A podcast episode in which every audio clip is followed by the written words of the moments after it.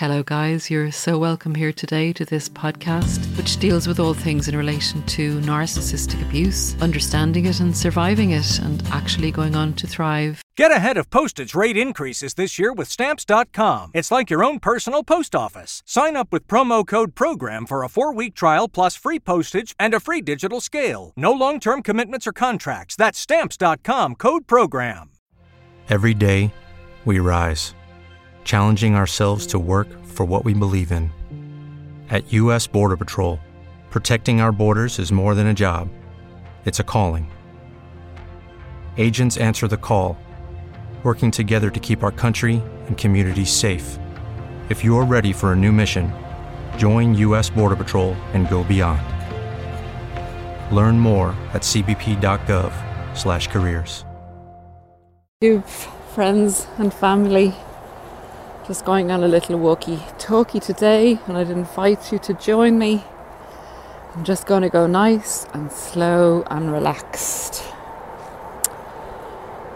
It's Thanksgiving in America today, but I'll be posting this video in a week or two. I'd like to talk today about the narky doos and talk about why they will leave you, but they don't want you, they don't want anyone else to have you. It's another little crazy chink in the personality disorder. I mean, in a normal relationship, you break up with someone, you know, they genuinely would wish you well, and you probably still have some feelings for them and maybe even develop a friendship, but at the very least, they would wish you happiness and wish you to meet somebody else and have a good life. Not so with the narc. Mr. or Mrs. Narc collect people, collect souls, and they don't want to be ever left without an option. How do they build this into the manipulations? I think it's subconscious. Um, some of it's conscious, but a lot of it's subconscious. They hedge their bets and they want they want to bank you because you were a big part of their investment portfolio.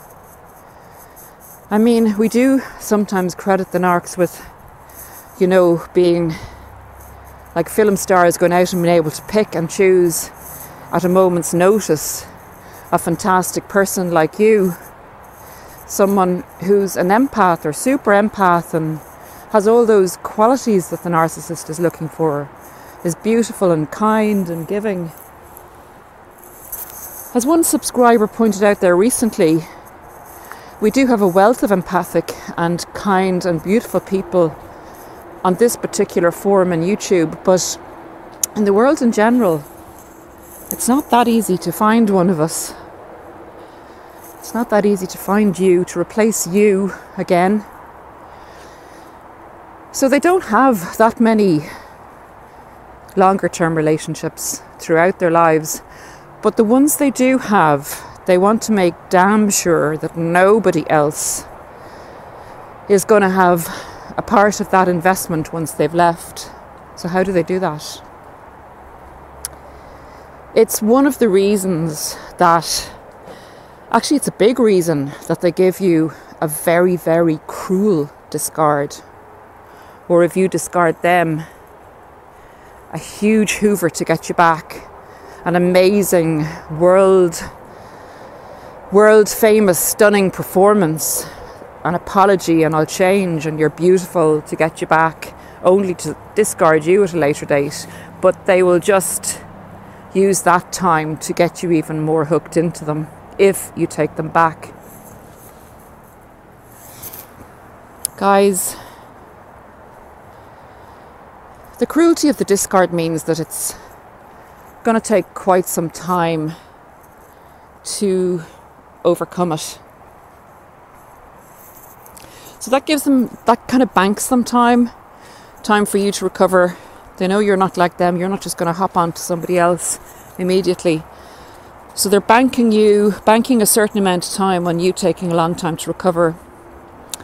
And that's kind of another reason that they do the heat check hoovers or send the flying monkeys in or make sure one of the flying monkeys keeps in contact with you as your confidant, as your supporter. And they even have sneaky supporters that you really do think are your friends and they're not. That's why they say to get rid of anyone who has any contact with a narcissist. Sorry, I just had to turn around there and go back up now. I'll let you see a load of little doggies going up to Remy because I'd like this to be a relaxing video. He's getting into trouble now, so I might stop it in a minute and rejoin you in a few minutes. Okay, back to you now, guys. That was a bit of a, an overwhelming amount of dogs for Remy to meet. So, yeah, so, you know, anyone that knows the narcissist, even vaguely that you know, be very wary of the information that you give them because the narcissist will always be checking, particularly towards the end of the first year after they leave you.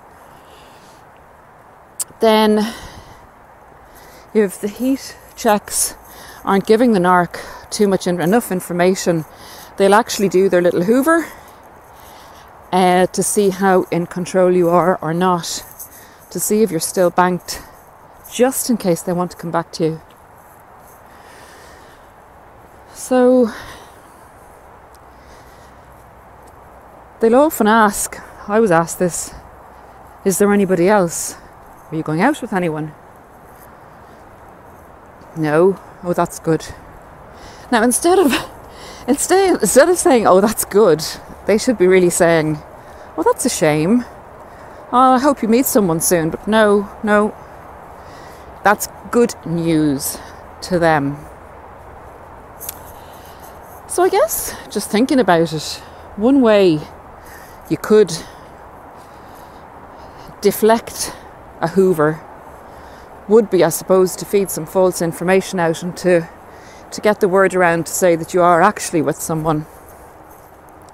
However, this has its difficulties as well.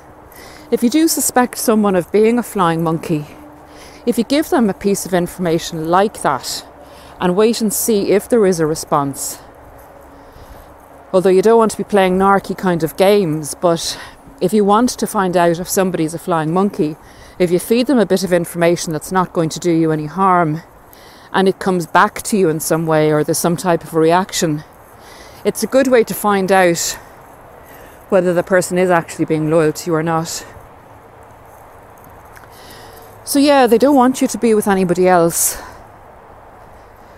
So, it is something they weigh up if you are beginning to go out with someone and the supply they're with currently isn't proving to be the wonderful source of supply, isn't proving to be the grass greener on the other side, you may get a mega hoover.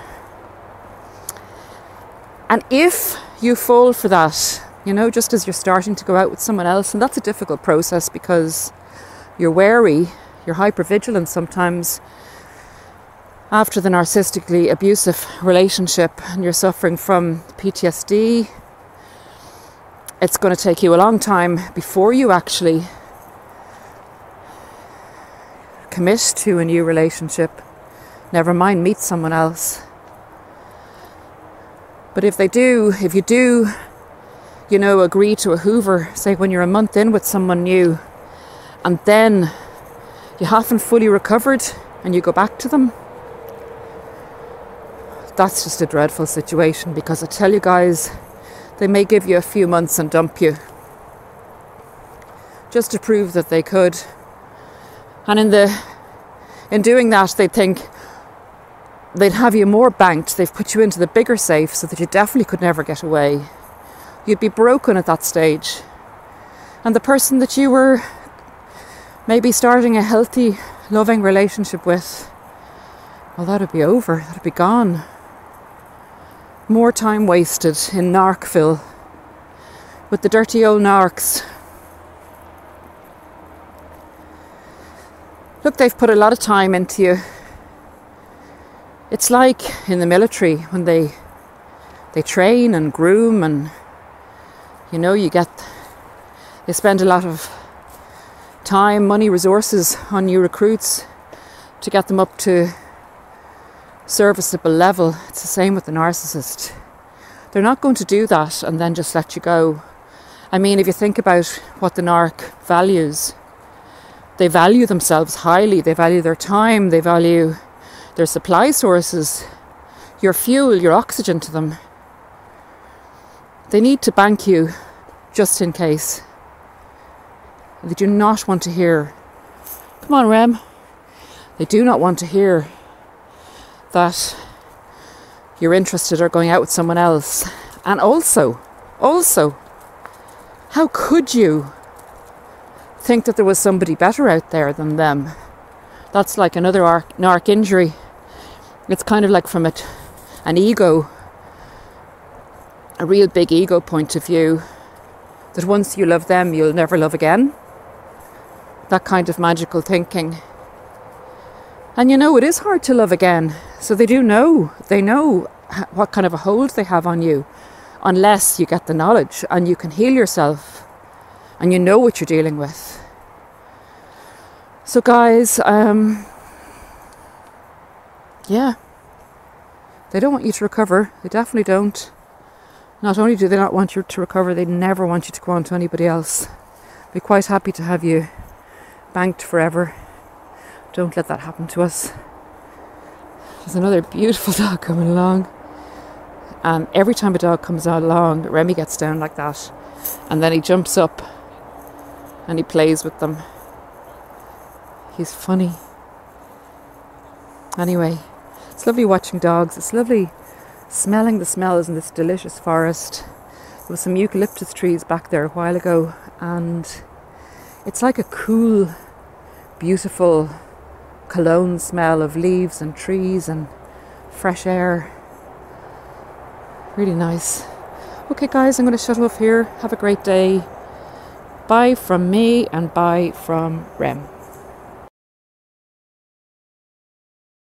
Spring, is that you? Warmer temps mean new Allbirds styles. Meet the Superlight Collection, the lightest ever shoes from Allbirds, now in fresh colors. These must have travel shoes have a lighter than air feel and barely there fit that made them the most packable shoes ever. That means more comfort and less baggage. Try the Superlight Tree Runner with a cushy foam midsole and breathable eucalyptus fiber upper. Plus, they're comfy right out of the box. So, what can you do in a Superlight shoe? What can't you do is the better question.